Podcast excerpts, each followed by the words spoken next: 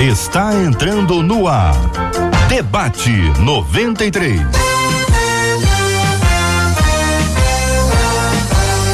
Realização 93 FM. Um oferecimento Pleno News. Notícias de verdade.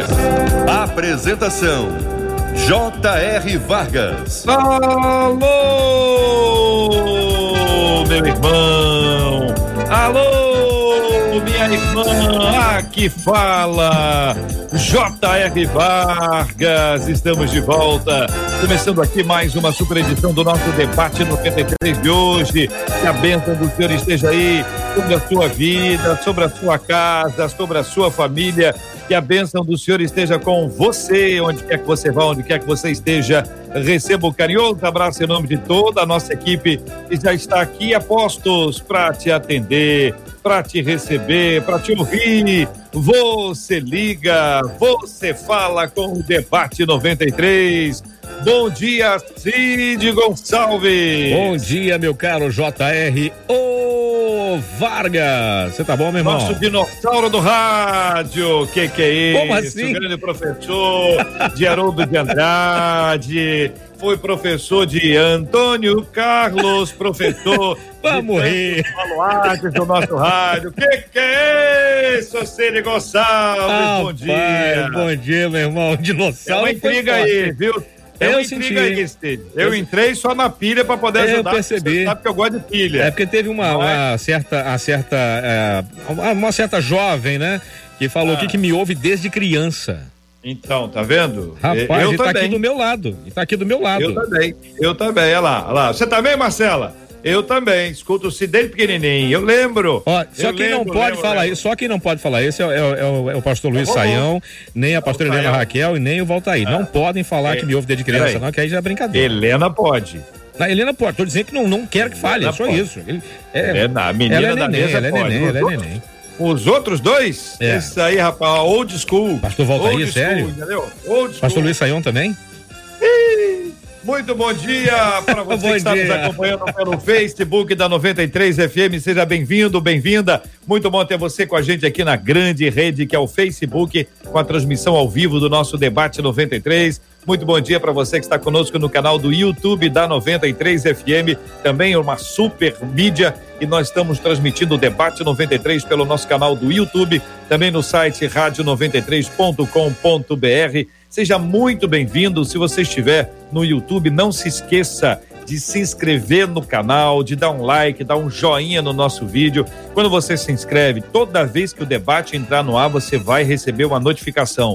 O YouTube vai te informar: olha, o debate está entrando no ar aí. Você que está acompanhando a gente pelo Facebook, não deixe também de curtir o nosso vídeo, de compartilhar. Aliás, compartilhem sempre, mandem sempre para os seus amigos, grupos de WhatsApp, pessoas queridas que você conhece que precisam demais de receber uma palavra, de uma orientação da parte de Deus para sua, para minha, para nossa vida. Que Deus te abençoe grandemente. Obrigado por estar nos ouvindo também no rádio em 93,3, que é sempre a nosso, o nosso carro-chefe, é a nossa base. O rádio em 93,3, o nosso aplicativo, o app da 93 FM, também todas as plataformas de streaming como Spotify, Deezer, é só procurar Debate 93, você vai nos encontrar lá. Os nossos programas estão disponíveis em áudio para você interagir com a gente também. Muito obrigado pela sua audiência. Muito bom dia para ela que escuta o Cid desde pequenininha. É ela, Marcela. Bom dia. Bom dia, JR. Bom dia aos nossos queridos ouvintes. Um bom dia especial pro Cid Gonçalves, né, Cidinho? Eu falei pra ele que ele tinha que ficar feliz, afinal de contas, eu ouvia, eu já era ouvinte dele antes de vir trabalhar com ele aqui na rádio. Olha que coisa boa, né? Quando você era pequena. Quando, Quando, você era era pequena. pequenininha eu ainda sou, é que ele ainda não entendeu, mas eu era pequena. O que, que eu posso aí. fazer? Inspirei, né? Ué, então, Feita a parada. Eu Ué. acho que é uma honra. Eu, é uma eu honra. acho, Palavra boa. eu só acho, Palavra boa. entendeu? É, E os eu também. nossos, eu só acho, já falei. E os nossos ouvintes, assim como eu, que acompanhava lá desde pequenininho e acompanha a gente, participa com a gente também pelo WhatsApp 21 96803 8319 21 96803 8319.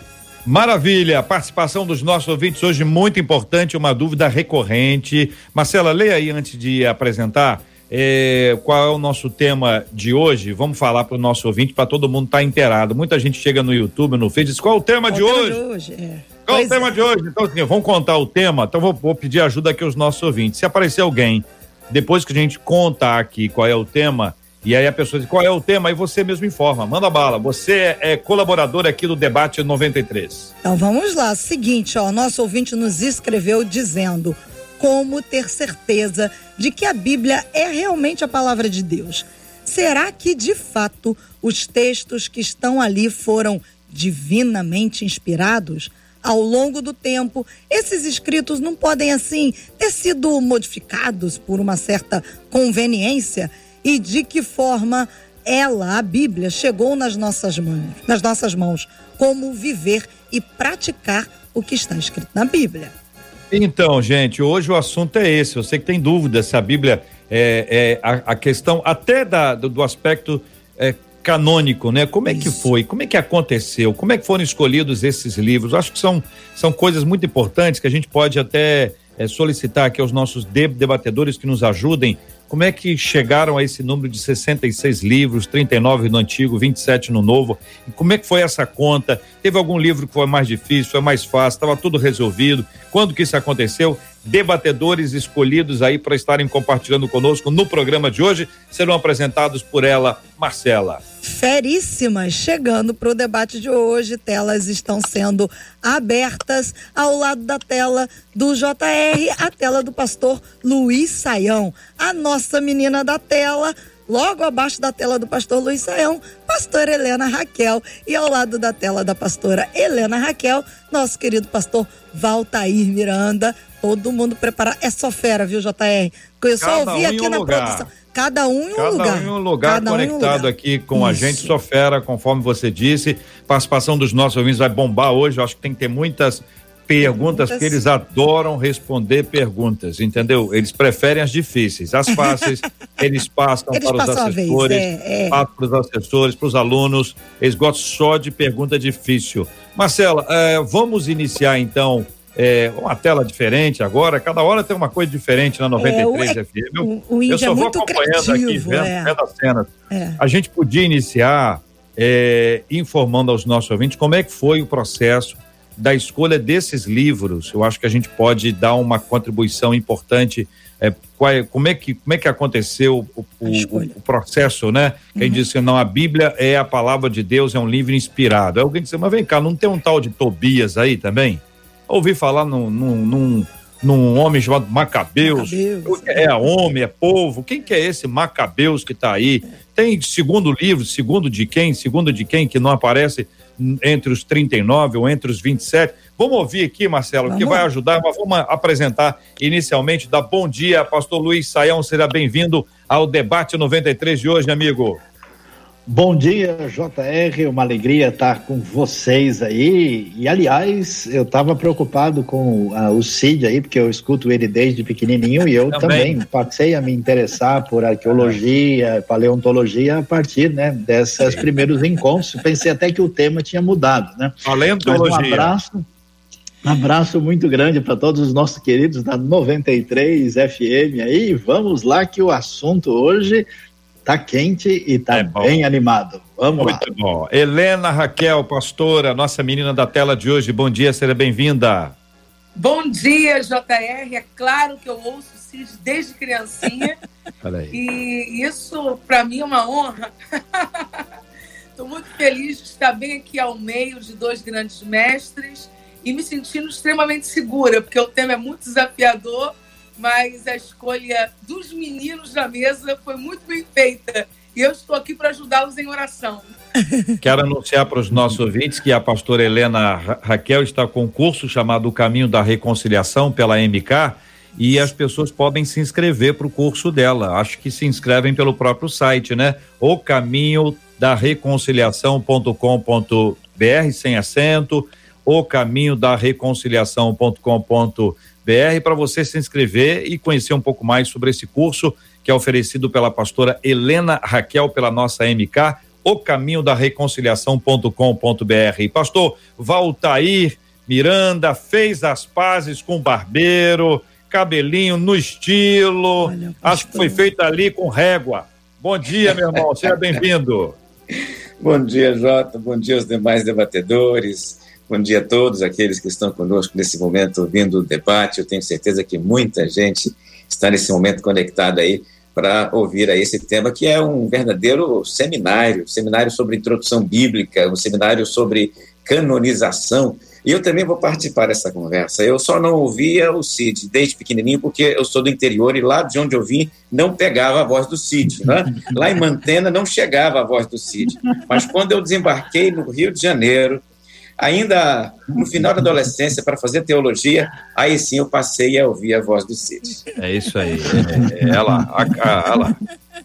Carinha dele. Vamos à Bíblia, minha gente. Como é que chegou nesse número de 66 livros? Como é que é esse processo que as pessoas ouvem aí, canam? Como é que funcionou a decisão, a escolha desses livros? Vamos aqui ajudar os nossos queridos e amados ouvintes. Debatedores, fiquem à vontade, viu? Vamos lá. Eita, deixa eu falar então, peraí. Eu acho que eu, eu gosto de conversar sobre esse assunto, meus queridos, a, a partir da seguinte perspectiva. O processo de definição dos livros da Bíblia, ele não foi conduzido por mãos humanas. Ele é espiritual, é um processo conduzido pela mão de Deus por meio do Espírito Santo.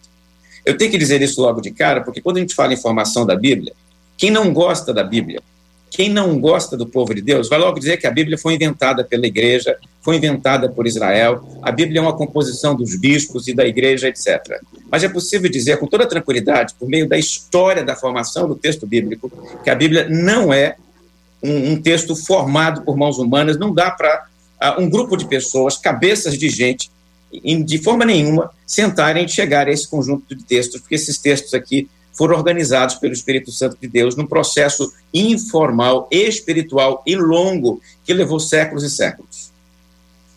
Saião, querido, vamos lá, quero ouvi-lo também, na sequência a Helena, Raquel.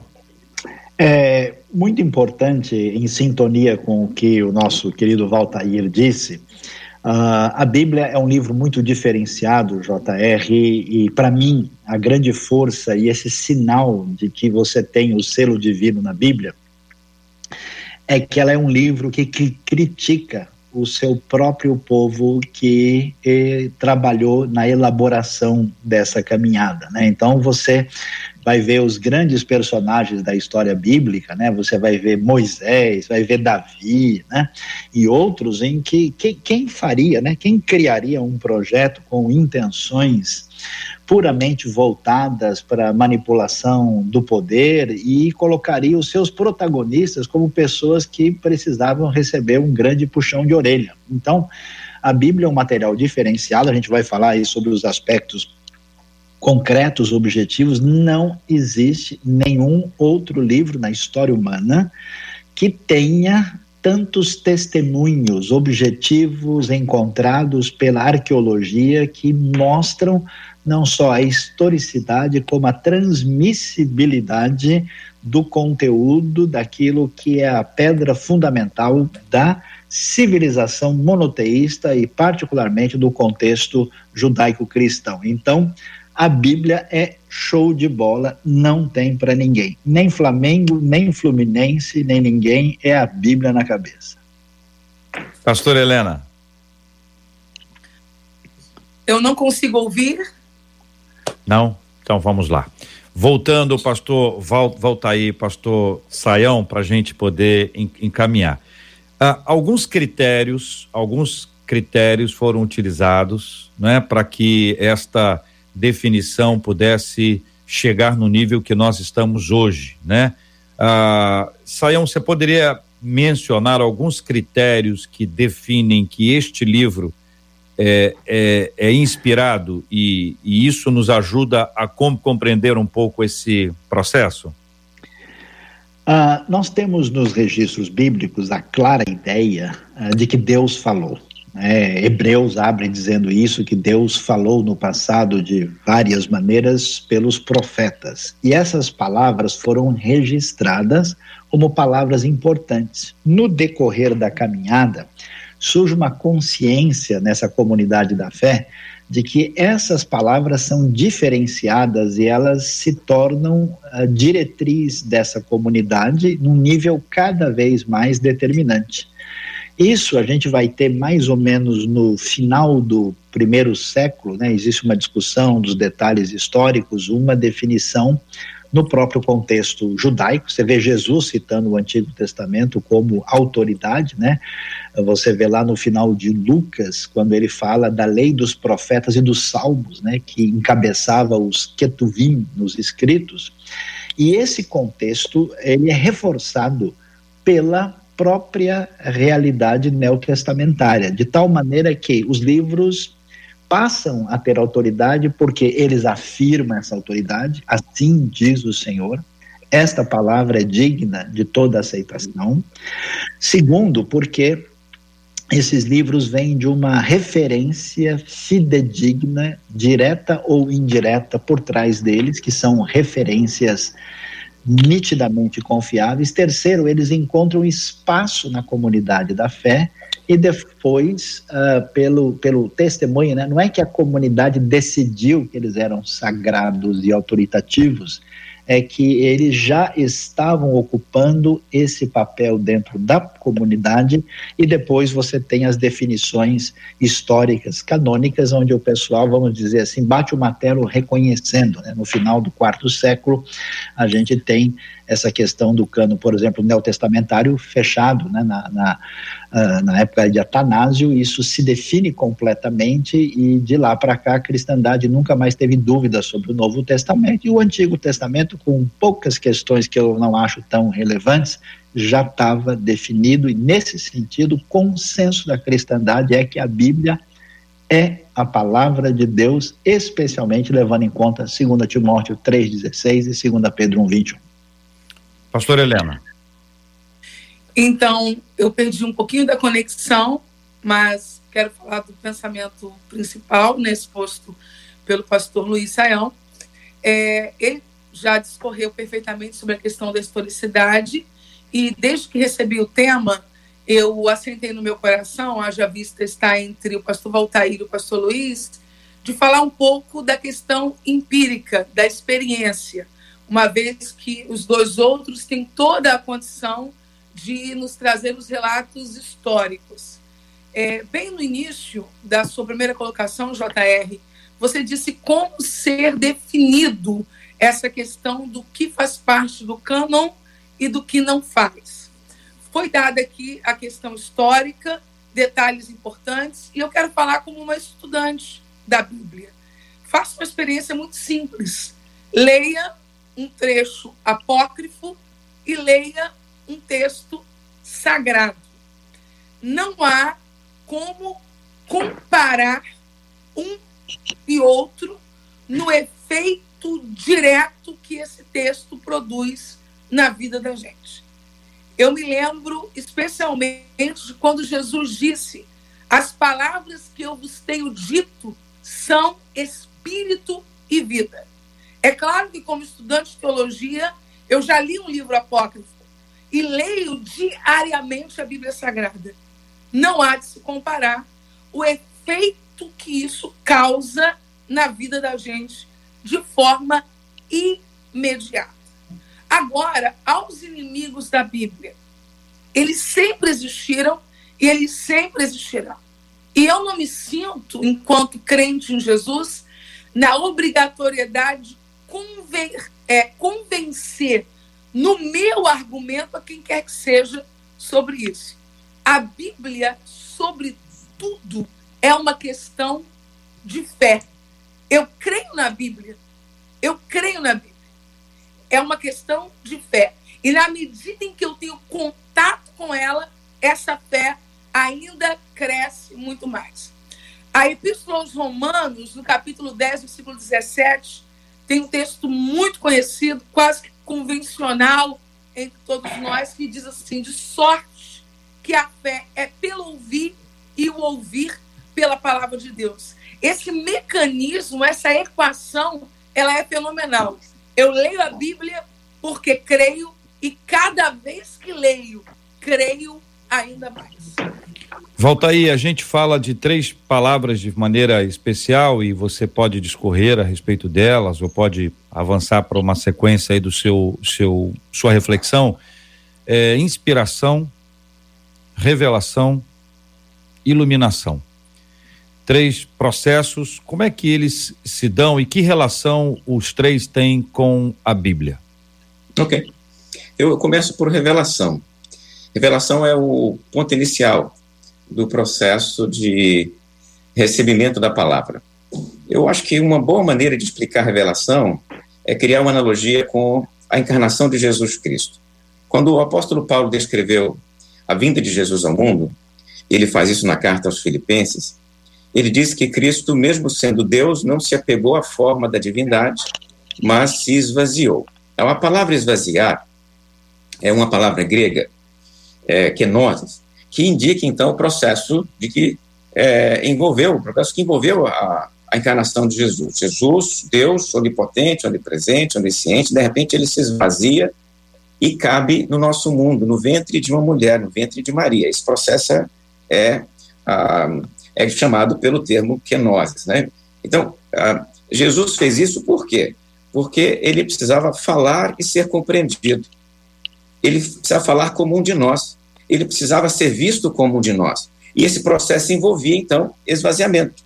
Quando nós falamos em revelação, JR, nós estamos pensando também nessa estrutura, porque Deus pensa em Deus Todo-Poderoso, ah, todo o processo de sapiência divino, né? onisciência, ele sabe tudo, passado, presente, futuro, todas as coisas estão à disposição dele. Pensa em Deus conversando conosco.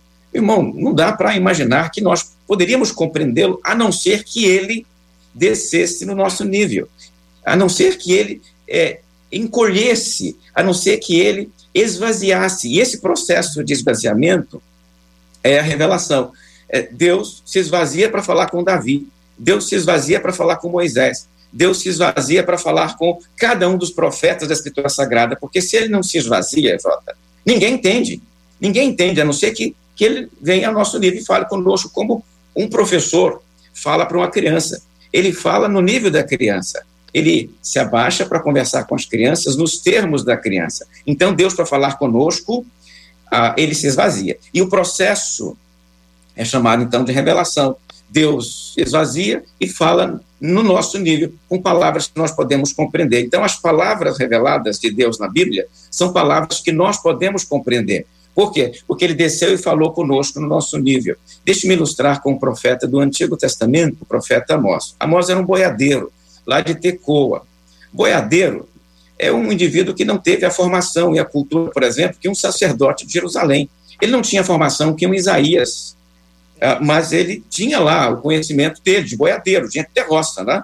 Então, Deus desce e fala com Amós, é, em que nível? No nível de um boiadeiro não no nível de um indivíduo culto e letrado da cidade. Ele fala no nível de boiadeiro, o nível simples do boiadeiro. E aí, quando o boiadeiro vai pregar lá em Samaria, o boiadeiro fala com as palavras do boiadeiro, os termos são do boiadeiro. E quando o boiadeiro vai ilustrar a revelação, como é que ele ilustra? Ele ilustra com boi, com bicho, porque é aquilo que o boiadeiro conhece. Então, o processo de revelação é o processo pelo qual Deus, para falar conosco, vem ao nosso encontro e fala palavras que nós podemos compreender. E esse processo é chamado de revelação. É Deus trazendo até nós o conhecimento da vontade dele, de maneira que nós venhamos a compreender. Esse processo é chamado, então, de revelação. Inspiração, Jota, é a pregação, é a proclamação da palavra revelada. Então, o profeta, inspirado por Deus, prega. Amós, inspirado por Deus, pregou. A palavra que sai de Amós é palavra inspirada. A palavra que sai de Moisés é palavra inspirada. Então, inspiração é a forma, é o processo de proclamação e de pregação daquilo que o profeta recebeu de Deus. Então, revelação, Deus até o homem, inspiração, este profeta para as demais pessoas. O processo final é o processo de iluminação, é o processo de ler a Bíblia hoje. Eu pego a Bíblia, abro a Bíblia e leio as palavras de Amós. E o Espírito Santo vai me iluminar para compreender as palavras de Amós, compreender aquilo que Deus queria que eu compreendesse. Então, são três é, procedimentos, três aproximações distintas. A primeira, Deus, ao primeiro profeta, ao primeiro homem recebendo a palavra. Inspiração é a pregação desta palavra. Iluminação é o leitor hoje lendo o texto e, por meio do Espírito Santo, compreendendo aquilo que Deus queria que ele compreendesse. Saião, então nós temos aí, e fica aberto para você apresentar mais algum, algum ponto de vista ou algum acréscimo a essa fala. Nós temos Deus revela, é o próprio Deus quem inspira e é também o próprio Deus quem ilumina. Então toda essa nossa conexão com a palavra, ela parte de Deus para nós e à medida que ele nos traz a revelação, ele ele trouxe a revelação, ele trouxe a inspiração, hoje ele nos traz a iluminação para que a gente possa compreender todo aquele processo e toda a fala dele para nós. Ou seja, isso tudo está centrado em Deus. É por aí, Saião? É, excelente a explicação do nosso querido Valtair aí sobre uh, os três termos tão valiosos. Eu diria apenas para ampliar aqui o nosso entendimento, é que o texto bíblico vai usar a expressão né, da palavra divinamente inspirada, né, focalizando que essa inspiração acontece, aí nós temos um elemento que foge ao entendimento humano, porque é inspirado pelo Espírito Santo. Né? Ah, agora, na questão da iluminação, é que a gente tem que tomar um pouquinho de cuidado no nosso entendimento, porque a gente esbarra num processo que às vezes complica na cabeça de algumas pessoas, porque nós temos o elemento da interpretação do texto, né? E algumas pessoas imaginam o seguinte: bom, como a coisa depende da iluminação do Espírito Santo, é só eu fechar os olhos, né, pedir que Deus venha me abençoar agora e faça mal, faça bem, em nome de Jesus, amém. Vamos lá, né? Que a gente vai descobrir iluminadamente o entendimento do texto. Então, ainda que a revelação, a inspiração e a iluminação venha de Deus, Deus não irá me levar ah, por uma iluminação a entender o texto bíblico diferente do seu propósito e da sua intenção. O texto não é iluminado de uma maneira mística em que ele entre numa relação de ruptura com o entendimento do texto. Isso é importante, JR, porque tem muita gente, me desculpa a expressão, Valtair, Marcela, todo mundo, existe o que a gente chama de viajar na maionese. Né? Então a pessoa diz que está no óleo do espírito, está viajando na maionese. E ele começa a inventar uma coisa que não está lá e supostamente isso acontece de maneira iluminada. Não é o caso. Né? O espírito não traduz o grego, o hebraico, o entendimento do que está escrito. O Espírito nos conduz a vencer a defesa do nosso coração, a nossa relação complicada com Deus, para que essa palavra, com a intenção, o sentido original do autor, encontre pleno espaço na nossa vida. Mas é esse caminho correto que devemos entender que a revelação vem de Deus, porque se fosse por um caminho humano, não precisava de revelação como caminhava pelo caminho da filosofia, mas a gente não consegue chegar lá pelos limites da capacidade humana. É necessário que Deus se revele, inspire e nos ilumine conforme a sua palavra para nós. Helena, como ver esse assunto, pastor Helena, é, desse processo que sempre começa em Deus? Deus, ele se revela e ele revela a sua palavra, ah, os autores es, es, escrevem inspirados pelo Senhor, da mesma forma hoje nós lemos a Bíblia sob a iluminação. Ah, e todo esse processo que nasce em Deus, ele tem um foco que somos nós aqui e, claro, manifestar a glória de Deus, anunciar a sua palavra. E essas interferências humanas, né, aquela ideia de que se a gente não atrapalhar a igreja cresce, se a gente não atrapalhar a palavra chega, né?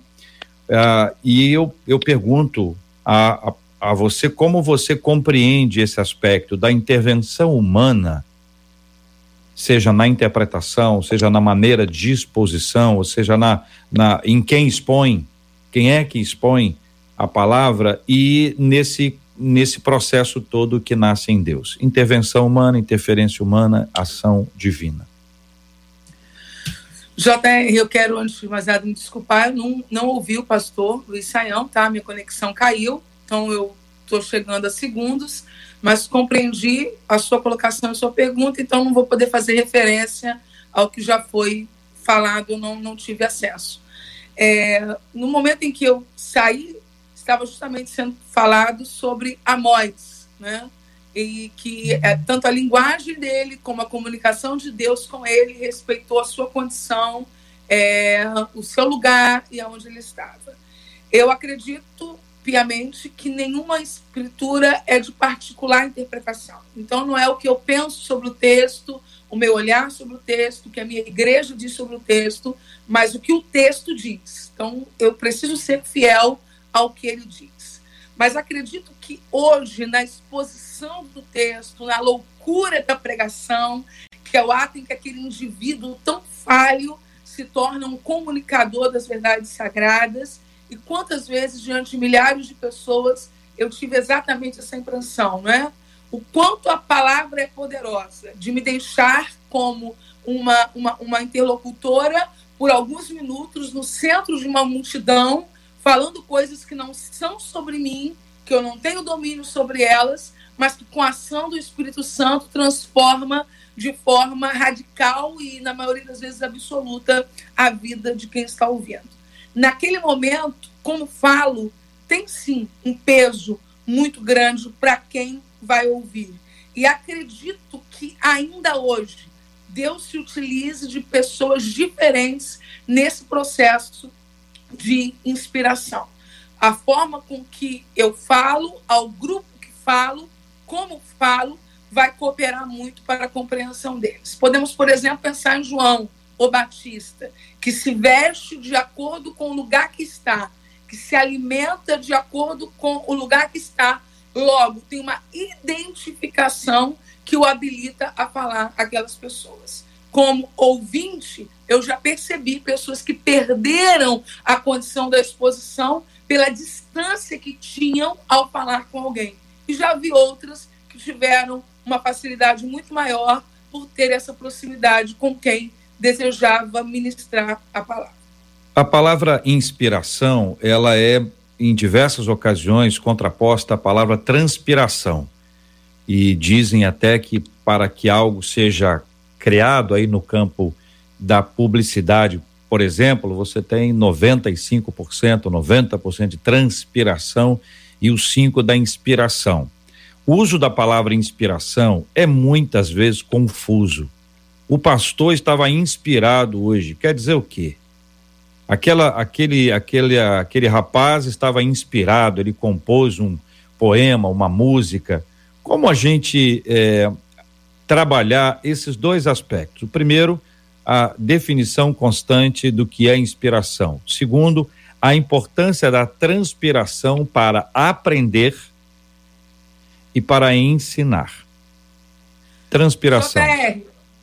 Eu acho que é, precisa ser avaliado também o contexto em que a palavra está, né? Porque nós, de repente, conseguimos aplicar e colocar a palavra inspiração num contexto onde inspiração esteja ligada à inspiração divina.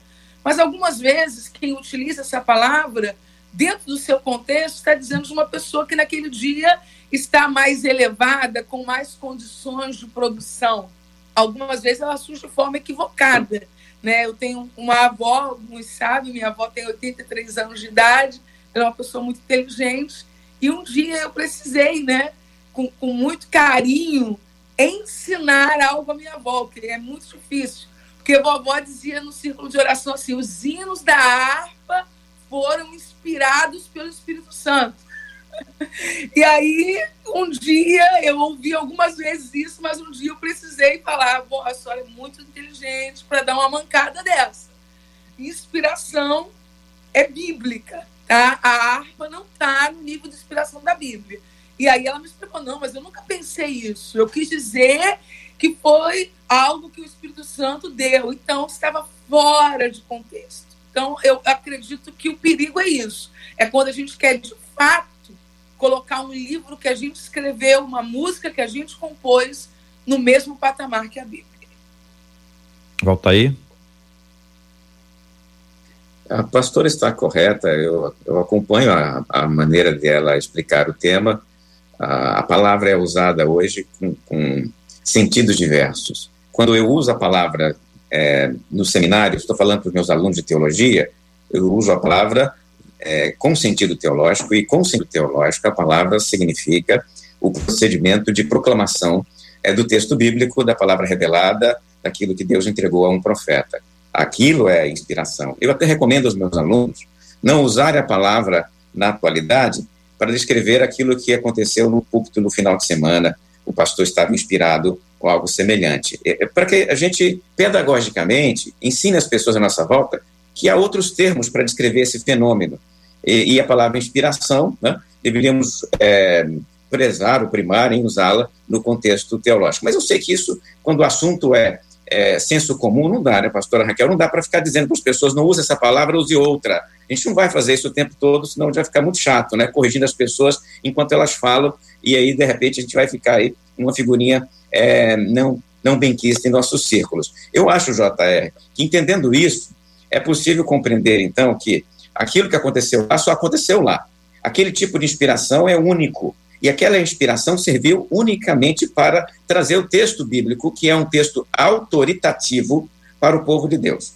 Aquilo que acontece hoje, atualidade, é, com os servos de Deus que sobem ao púlpito, é, é, é outra coisa. É, Deus, com ele, o Espírito Santo, é, leva esses pastores e pastoras a falarem palavras poderosas para alimentar o rebanho, mas isso não gera escritura sagrada, isso não gera texto sagrado.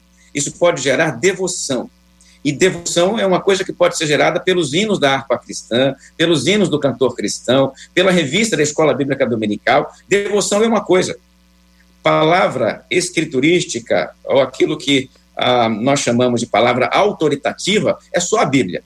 Deixe-me ilustrar aqui. Na minha biblioteca, eu tenho alguns tipos de livros. Eu tenho a Bíblia, que é texto autoritativo. Eu tenho comentários da Bíblia, que não são autoritativos, mas podem ser muito úteis. Alguns deles são comentários devocionais que me ajudam na hora de expandir uma ideia para pregar. Veja, é material de suporte, é material de devoção, não é autoritativo. E tem na minha, na minha biblioteca também material é, religioso que eu não acompanho, textos de teólogos que eu não acompanho, mas estão lá para me ajudar a entender determinados aspectos da teologia para que eu possa ensinar aí as minhas ovelhas. Então, a nossa disposição, a disposição do povo de Deus, há diversos tipos de textos religiosos, vamos usar esta palavra, religiosos. Um é o texto autoritativo, é a Bíblia, unicamente a Bíblia. E os demais textos têm níveis diferentes de utilidade. É um para inspirar, outro para produzir devoção, outro para produzir tranquilidade no coração, para acalmar o povo de Deus. Há diversos usos desse material religioso, mas autoritativo, regra de fé e prática é só o texto bíblico. Saião, quando a gente fala de iluminação, eu queria associar aqui a questão da transpiração. E chamo de transpiração o trabalho, a pesquisa, cavucar, ler, enfim, o trabalho que dá, o trabalho que dá de trazer esse texto que é inspirado sob a iluminação do Espírito Santo para a edificação pessoal e no caso de pastores, professores, enfim, mestres, o fato da exposição para que outras pessoas também eh, recebam a palavra.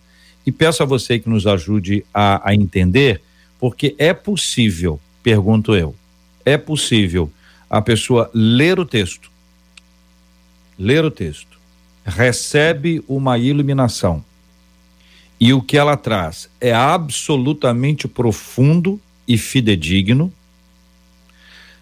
e também o oposto, passar muito tempo mergulhado, pesquisando e ainda assim trazer mais de si do que da própria palavra de, de Deus. Como também o oposto, né? Estou colocando os opostos aqui para deixar você brincar.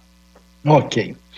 Bom, a palavra tanto da Helena Raquel como do Valtair Miranda aí, sintonia absolutamente clara, né? Porque a gente tem essa distinção fundamental uh, que caminhou na história da teologia, né? Se o texto bíblico tem valor porque a igreja, a comunidade determinou, ou a igreja deve se submeter à realidade do texto como a referência máxima, que é a convicção da tradição evangélica e protestante, né? Mas, JR, eu vou dizer uma coisa para você: é o seguinte, uh, o texto bíblico, sendo tão extraordinário. Vamos acompanhar como é que é, é, é, a caminhada desse texto se deu, né? A, a, pessoa teve um momento extraordinário com Deus, de alguma maneira, que produziu aquele texto. Aquele texto impactou a vida dessas pessoas e dos seus próximos. Por exemplo, você lê um salmo de Davi ou qualquer outro texto bíblico, e depois esse texto teve impacto na comunidade da fé e ele se tornou uma referência de diretriz uh, de vida, uh, de fé, para a comunidade de tal maneira que ele se cristalizou literariamente, permanecendo através dos tempos, fazendo diferença na história da construção da fé daqueles que o recebem. Qual que é o problema? O problema é que nós não estamos do lado de Davi, de Moisés, de Paulo e de Lucas agora. Então, nosso trabalho tem que ser sério. A gente precisa fazer o desafio de voltar lá para o máximo possível reconstruir essa realidade que causou a grandiosidade desse texto. Então, o mundo linguístico, o mundo uh, literário, a realidade socioeconômica, cultural é fundamental, porque senão a gente entende errado. Esse é o problema. Então, todo o trabalho de transpiração é absolutamente necessário, fundamental. Línguas originais, contexto histórico, todo o elemento que envolve o entendimento do texto. Se a gente faz a lição de casa direitinho, com atenção, sobriedade e com o coração preparado, e a gente vai fazer esse trabalho, uau, segura sujeito, porque quando você descobre por que, que o texto ganhou vida na comunidade, por que, que ele arrebentou a boca do balão lá no tempo antigo e atingiu a vida das pessoas, você não aguenta o texto. Então, assim, a gente precisa, ao pregar, pregar para a gente mesmo. E esse pregar para a gente mesmo é, é, tem a ver com a descoberta do texto. Às vezes há pessoas que não têm sintonia com o texto, tem uma leitura de, de assim de, de, disruptiva em relação ao texto e afastada e a pessoa pode fazer um caminho equivocado ou pode ter um óculos hermenêutico tão preponderante que ele acaba perdendo o texto e acaba realmente digamos assim, pregando a sua própria cabeça, né? Uh, e, e, às vezes preso em elementos meramente confessionais ou ou digamos ideológicos ou de algum tipo de filosofia particular que todo texto, aquele sujeito que toda pregação de qualquer texto que ele faz sai a mesma coisa, alguma coisa está errado com isso, né? Mas quando a gente chega ali no texto, aí sim, eu diria que a transpiração encontra o caminho de sintonia com a inspiração. E aí sim, né, é uma discussão histórica dos teólogos neo-ortodoxos, né, a palavra de Deus se torna a palavra divina, o pessoal se perdeu um pouco na nomenclatura, mas isso sim é o um negócio, eu vou, vou falar agora para o nosso querido público penteca, é quando o fogo cai é quando a coisa acontece, é quando a pessoa é atingida, quando essa palavra, entendida no seu sentido, entendido por Deus, atinge o âmago do coração, do entendimento da alma e acontece uma transformação espiritual poderosa. É quando a, a transpiração encontra essa inspiração. Eu diria que sim, o Espírito de Deus pode nos dar insights significativos na conexão do sentido do texto com quem está ouvindo, e aí realmente é bênção pura. Até Batista entra no óleo. O negócio aí é poderoso, hein? Helena, pastor Helena. é, também. Com certeza. É, uma, uma pessoa prega, 100 pessoas ouvem. Uma pessoa prega, 100 pessoas ouvem. 100 pessoas ouvem a mesma pregação. A pessoa pregou, 100 pessoas ouviram. 100 pessoas podem sair completamente impactados por partes diferentes ou mesmo questões diferentes. Não sei se vocês já fizeram um, um teste de perguntar às pessoas que te escutam o que é que elas ouviram. De vez em quando saem umas coisas muito interessantes que certamente não foram ditas, mas que foram elaboradas a partir daquilo que foi dito. É comum e talvez seja a, a melhor experiência para um pregador é alguém dizer, pastor, pastora, a senhora pregou para mim hoje. Essa palavra foi para minha vida. Quando mais de uma pessoa fala isso, quer dizer o quê?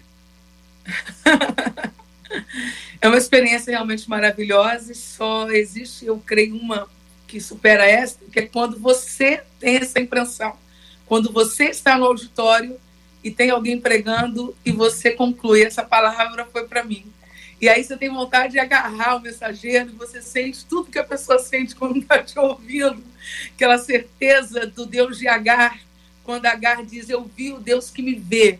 A mensagem provoca isso, o indivíduo perceber que Deus está vendo, que Deus está acompanhando, que coisas que ele disse em casa, que dilemas que ele não confessou a ninguém, acabaram de ser expostos ali, no púlpito, por uma pessoa que não conhece a fundo a vida dele, ou que, mesmo conhecendo, não conseguiria tocar de forma tão profunda. Algumas vezes, quando eu tenho tempo hábil para isso, eu costumo chamar pessoas à frente pelos tópicos da mensagem. E, e, é bem interessante, porque existem aquelas pessoas que foram tocadas em tópicos diferentes. E existem aquelas que são as grandes privilegiadas da noite, que é quando você diz assim: você que hoje concluiu essa mensagem foi inteira para mim. E tem aquelas pessoas que vão à frente nessa perspectiva. Olha, Deus hoje falou especialmente comigo. Vocês falaram sobre transpiração, eu achei isso muito interessante, né? Esse, esse trabalho que você precisa ter. E é interessante que quanto mais você trabalha pelo texto e você busca a verdade dele, o contexto histórico, o pano de fundo, o quanto isso enriquece, o quanto isso te autoriza especialmente num tempo que nós temos sido ouvidos por jovens estudantes. Né? O público de hoje ele é bem diferente do público de 40 anos atrás em nossas igrejas. E é muito bom que ele saiba que quem está ali sabe exatamente do que ele está falando. Eu me lembro num domingo de manhã em que eu usei o, a transpiração de alguém que está aqui com a gente. A transpiração não foi minha, eu até peguei aqui na internet a capinha, é um tal de um livro, Agora Sim, Teologia Simples. E eu preguei uma grande mensagem, pastor Luiz Saião, porque o diabo não é evangélico. Se você não transpira, pelo menos procure alguém que transpire. Só não leve qualquer coisa, porque quem está sentado sabe quando está ouvindo um material produzido com qualidade ou quando está ouvindo as invenções de um pensamento. Volta aí, querido. Me diga uma coisa: existem muitas versões da Bíblia. Na época em que nós começamos a ouvir o CID, só havia uma versão, ou duas ou três no máximo. A capa era preta, era uma capa dura, era um livro conhecido aqui no Rio como Rapadura onde muita gente andava com esse livro para cima e para baixo. Com o passar dos anos, as capas foram modificadas, modernizadas, elas se tornaram um produto muito bonito da gente olhar e, ver. Também surgiram versões bem diferentes, uh, algumas delas uh, com uma linguagem mais popular, outras ainda mantendo algumas palavras que a gente não utiliza no nosso dia a dia. E isto trouxe, por um lado, acessibilidade, por outro, uma certa desconfiança. Como identificar a aversão? E aqui, por favor, eu, de fato, eu não gostaria de encorajá-los a dizer que esta ou aquela é melhor ou aquela outra não é boa, mas de responder a uma das colocações do, do, do nosso ouvinte aqui, é como entender que isso não foi modificado. A pergunta para nós aqui pode pa parecer eh, simples, mas é uma pergunta recorrente. Com tanta versão, será que não teve alguém que botou um, um a mais ali, não deu uma canetada diferente? E aí, pastor, volta aí. Que pergunta interessante. Eu agradeço aí a questão levantada. Deixe-me trabalhar isso aqui, lembrando o seguinte: é, nos tempos bíblicos, o texto surgiu em hebraico e grego. Ou seja, hebraico e grego são as línguas originais. Tem um trechinho da Bíblia que também está em, em aramaico, né? Então é um trecho em aramaico, o Antigo Testamento quase todo em hebraico e o Novo Testamento em grego. Estas foram as línguas originais. Então, é, quando alguém se propõe a ler a Bíblia na língua original, é, isso significa dizer que ah, ele precisa estudar o grego, o hebraico e o aramaico. É, hebraico, grego e aramaico deveria ser, então, a língua que esse indivíduo estudaria para poder ler a Bíblia no, no, no texto original. Nos dias atuais, poucas pessoas conseguem fazer isso. Eu imagino que é, gastar dois, três anos estudando grego no seminário não é para muita gente, é para poucos, né? Fazer uma faculdade de grego, de hebraico, é, para menos ainda. São cinco anos de faculdade de grego no Rio de Janeiro, Jota. São cinco anos de faculdade de hebraico no Rio de Janeiro. É, o Saião fez faculdade de hebraico, né? E além disso, ele fez o mestrado em língua hebraica. São, são, são sete anos de estudo da língua hebraica para começar a ser como Saião, né? Então, isso não é para muita gente, isso é para pouquíssimas pessoas. então, nesse sentido, é preciso colocar a, a Bíblia na língua do povo. E o povo fala português, inglês, espanhol, francês, é isso aí, o povo fala essa língua, essa é a língua das pessoas à nossa volta. Quando olhamos para a reforma protestante, uma das grandes coisas que a reforma fez foi levantar a bandeira de que era preciso colocar a Bíblia na língua do povo. Martinho Lutero, por exemplo, traduziu a, a Bíblia, foi um tradutor de Bíblia. Esta bandeira é a bandeira protestante, a bandeira do movimento reformado, colocar a Bíblia na língua das pessoas. Isso significa dizer que nós precisamos traduzir do grego, do hebraico, do aramaico para a língua das pessoas. Aí que vem a questão que você levantou, né? Há tipos diferentes de tradução. Nós temos aquela tradução mais próxima do texto original, e, consequentemente, se ela é mais próxima do texto original, ela é mais distante do falante em português, né? É, é mais distante de nós. Para ser mais próxima do texto original, ela tem que ser mais distante de nós. E tem aquela versão que é mais próxima de nós, mas, consequentemente, para ser próxima de nós, ela tem que ser distante do texto original. Então, nós temos aí uma linha, Vaca. Ou nós ficamos perto do texto original e o texto fica mais complicado para ser compreendido pelo falante da língua portuguesa, ou ficamos mais próximo do falante da língua portuguesa, mas, consequentemente, o texto fica um pouco mais distante do, dos textos originais. E aí, nesse caso, as traduções, as equipes que traduzem, fazem esta opção ou mais próxima do, do leitor, ou mais próxima do texto original. Né? Tradução formal ou tradução equivalente. E essa decisão é feita por uma comissão de tradução bíblica. Eu fiz parte de comissões de tradução bíblica, o Saião fez parte de comissões de tradução bíblica. Então, esse processo é definido no, no, no início, né? Que tipo de Bíblia nós vamos produzir? Ou seja, que tipo de tradução bíblica é a pergunta que nós queremos levantar, né? É, que quem vai ler esse texto bíblico? Para quem nós vamos traduzir? Então, se eu traduzo, se eu traduzo uma Bíblia para a juventude, eu vou privilegiar ideias da juventude, a, a, a cosmovisão da juventude na hora de traduzir. Se eu vou traduzir a Bíblia para um público é, mais universitário, um público que tem um domínio maior da língua portuguesa, eu vou produzir um texto com alguns termos que não usaria normalmente. Então, depende de é, o público que eu quero atingir com esta Bíblia. Então, há Bíblias para diversos públicos. A questão, então, não é qual é a melhor e a pior Bíblia, Jota. Talvez tenha realmente Bíblias que não são tão boas assim. Mas a questão principal não é esta. A questão principal é qual é o público desta Bíblia. Então, se eu tenho uma Bíblia para novo convertido, essa Bíblia tem que ser uma Bíblia facilitada, Jota. Quase uma paráfrase mesmo. É, eu, eu, eu, vejo o seguinte: olha só, você vai dar de presente uma Bíblia para um novo convertido na sua igreja. A pastora Helena vai dar uma Bíblia para o um novo convertido.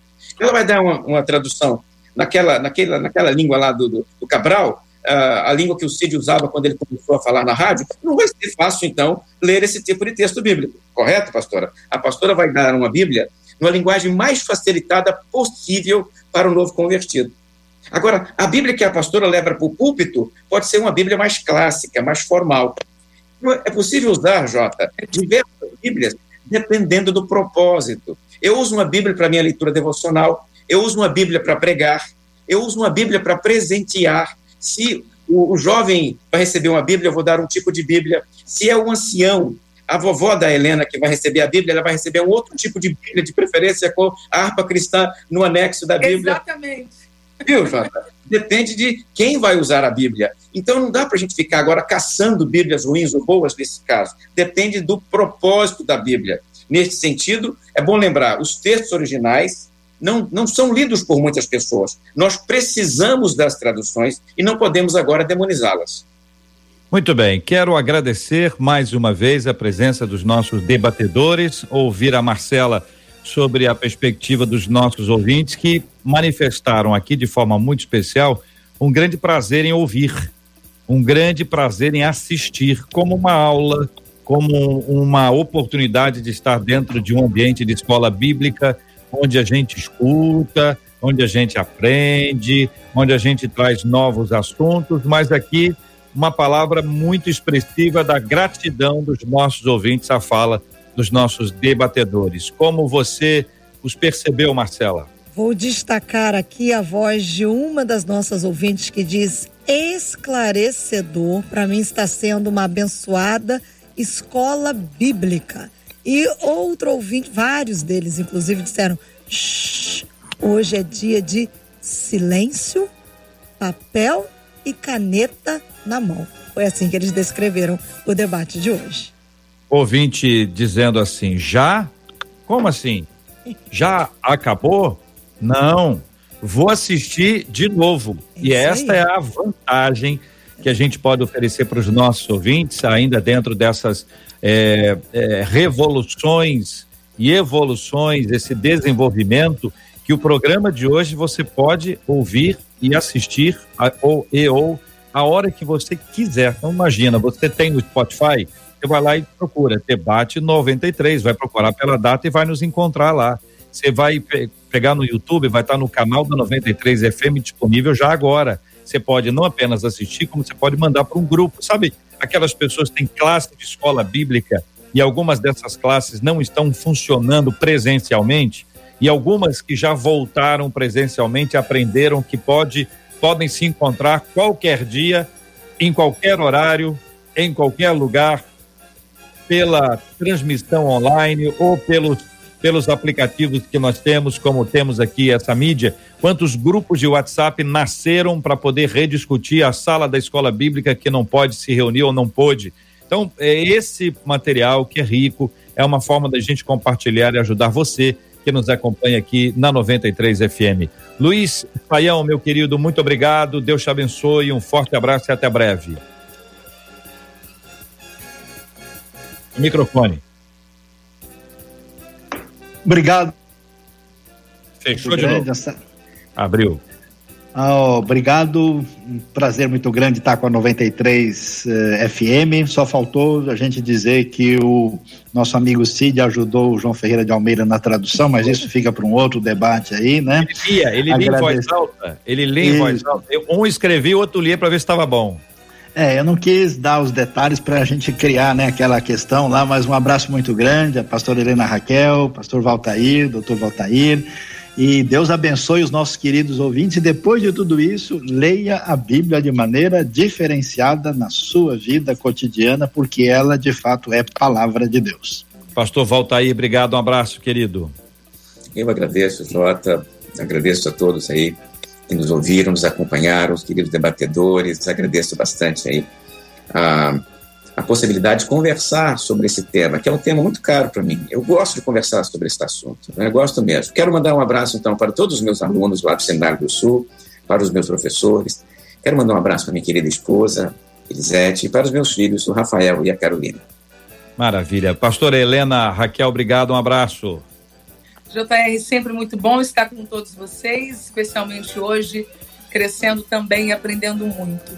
Eu quero deixar aqui o meu abraço a todos os meus alunos do curso Caminho da Reconciliação pela MK Masters, uma turma maravilhosa que já está em andamento. E dizer àqueles que não conseguiram fazer suas inscrições que a MK abriu uma janela de 48 horas que vai até hoje às 23h59.